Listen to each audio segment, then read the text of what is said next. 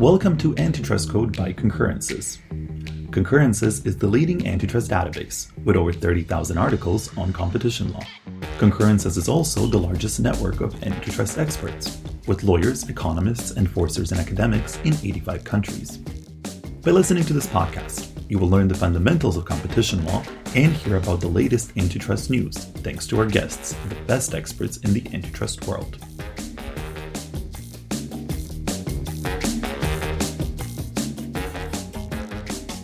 Hello, everybody, and welcome to our series on foreign investment regimes around the world. I'm delighted to be focusing today on the UK, and for that purpose, Sarah McIntosh has joined us. She's the Deputy Director of the UK National Security and Investment Team. I'm also joined by Sunny Mann, who is a partner in our team uh, in London, focusing on foreign direct investment and indeed the new UK regime. So delighted to welcome both of you here today.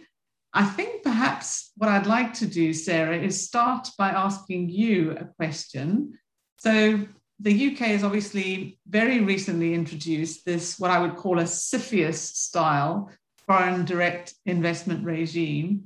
And, and I wonder if I could ask you to explain a little bit the objectives of the regime um, and why the UK National Security and Investment Act was passed. Very recently, of course, 29th of April, if I remember correctly. But uh, perhaps I can hand the floor to you for, for a bit. Sure, thank you. Um, so the UK does have existing investment screening powers under the Enterprise Act, but the Enterprise Act is primarily a competition regime with a few public interest test powers bolted onto it. And that worked very well for many years. However, as we've seen the economy transform and develop, we've also seen certain types of actors behaving rather more cunningly and changing their approach to getting deals through. We just felt that competition regime because it has certain thresholds in it wasn't necessarily quite right and quite working for the future economy and the economy as it is now where you know technology is advancing so quickly the kind of arbitrary thresholds of the competition regime no longer made sense for kind of some of our most sensitive sectors. So the government decided to update those powers and bring them in line, in fact, with many of our allies, not just the US, but many of our allies who have similar regimes, and thought that it was the right time to update those powers to give them more flexibility to act where they need to. And could you very briefly describe the main features of the new Act, Sarah? Sure. There is mandatory notification requirements for 17 key sensitive sectors where the acquirer of companies on certain qualifying acquisitions will need to notify the government. That's backed up by a voluntary regime across the wider economy so that if acquirers think their transaction may raise a national security concern, they can voluntarily notify that transaction as well to get a view from government.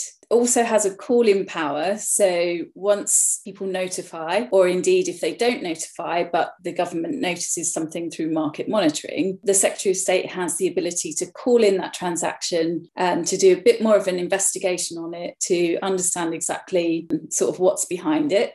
And at that stage, uh, the Secretary of State either has the power to clear the transaction or has the power to perhaps put forward some remedies or mitigations to reduce the national security risk.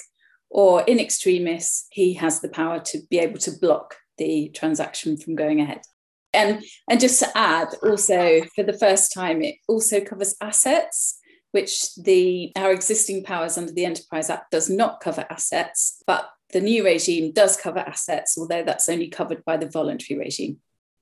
Thank you. That's very clear. So I think one of the slightly controversial aspects of the of the act is its retrospective power. So the point being that for transactions after November 2020, it is possible once the regime comes into operation for you to uh, take a look at those completed transactions and call them in if you want to. And I think my understanding and our practice certainly at the moment is that you know where uh, clients are potentially concerned about that possibility they're already informally uh, notifying you around transactions and i just wondered it would be quite interesting to hear from you about the kind of transactions you're being notified about in this sort of interim period and also once the regime does become operational Perhaps you'd give us some indication of the size you anticipate your workload's going to be and the industries you expect to, to come onto your table most frequently. Sure. So I think at the moment we are not being formally notified. It's kind of informal notification for guidance purposes, because until the Act actually commences, we can't formally clear anything.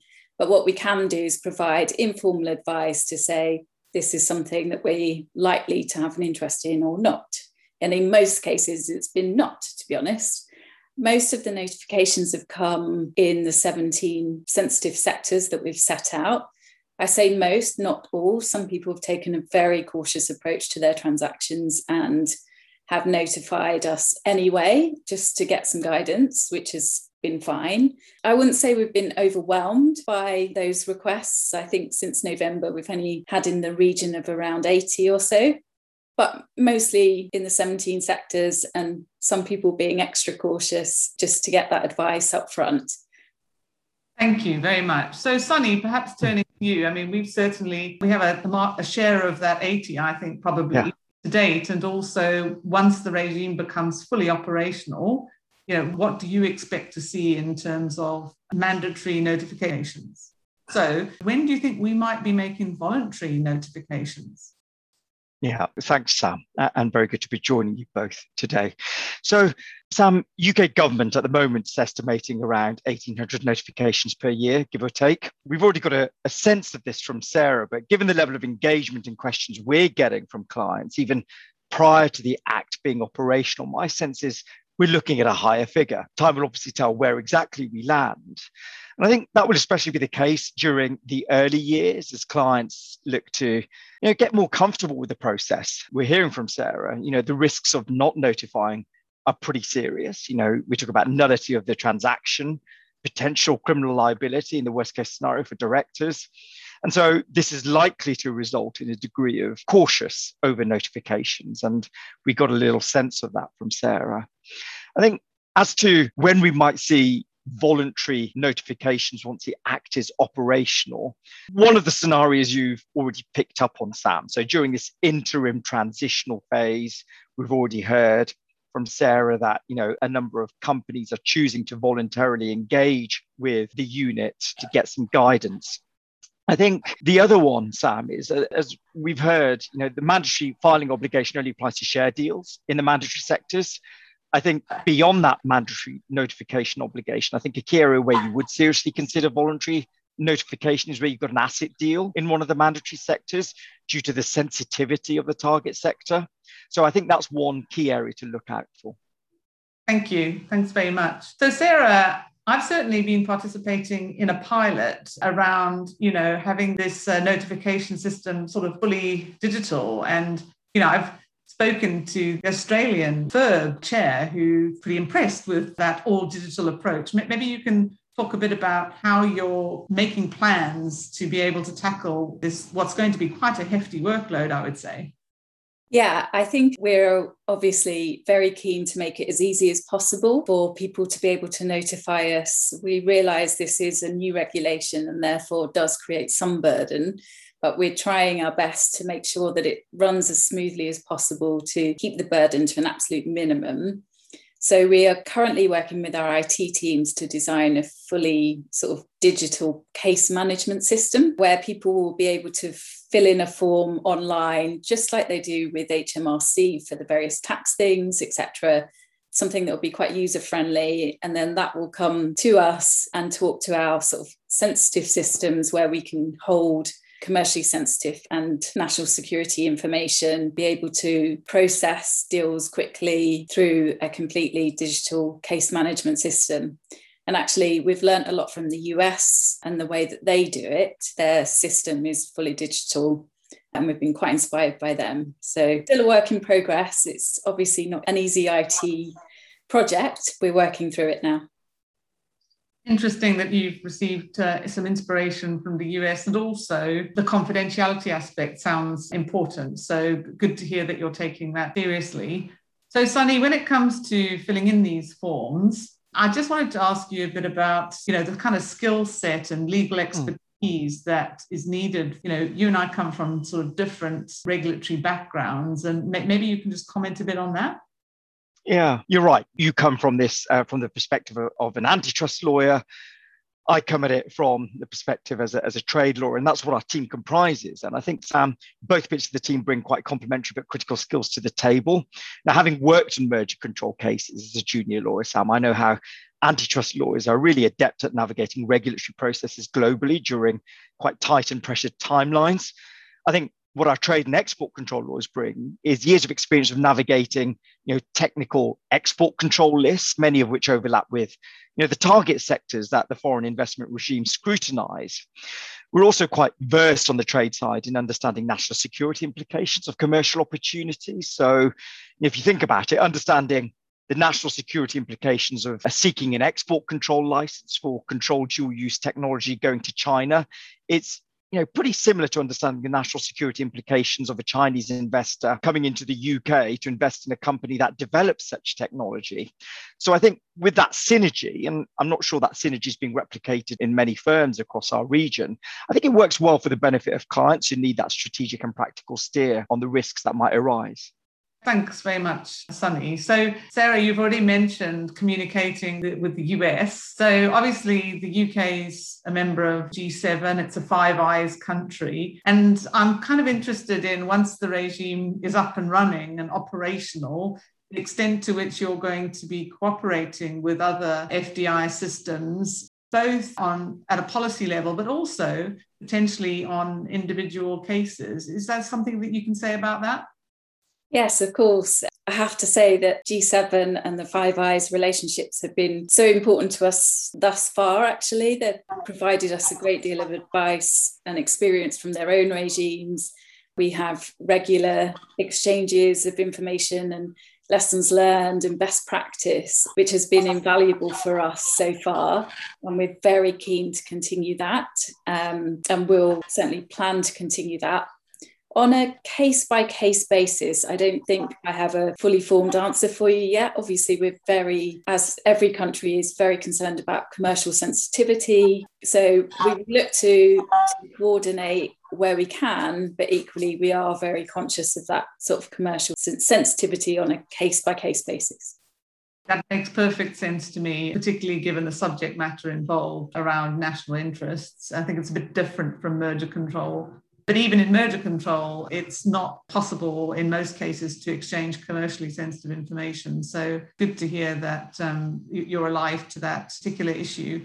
So, Sunny, you know, given mm. the interconnections then between the world's FDI regulators, mm. how are you working sort of globally with colleagues to navigate this landscape on the most global of deals?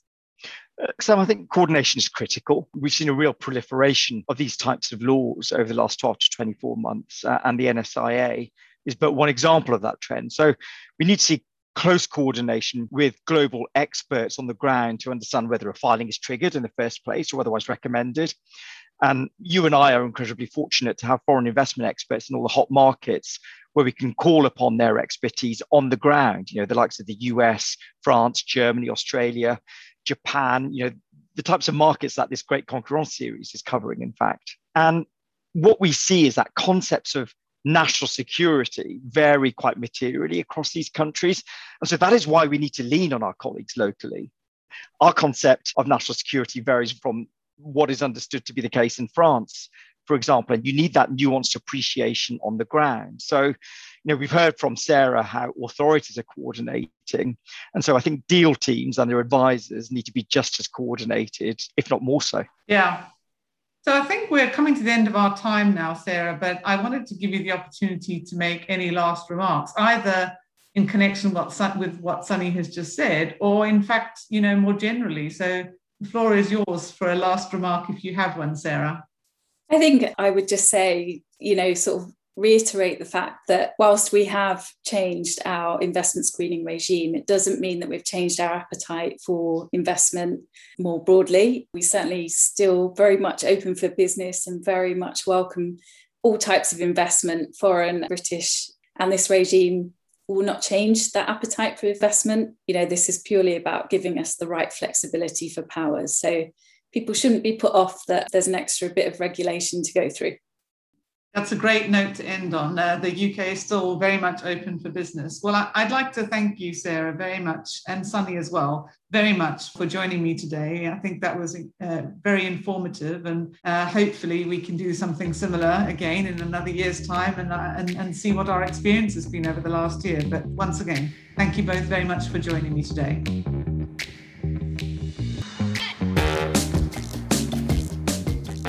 You listened to an episode of Antitrust Code by Concurrences. If you want to read more about this topic, check the Concurrences website, where you can find all relevant articles. Follow us on Twitter at Competition Laws and join the Concurrences group on LinkedIn to receive updates on our next podcast.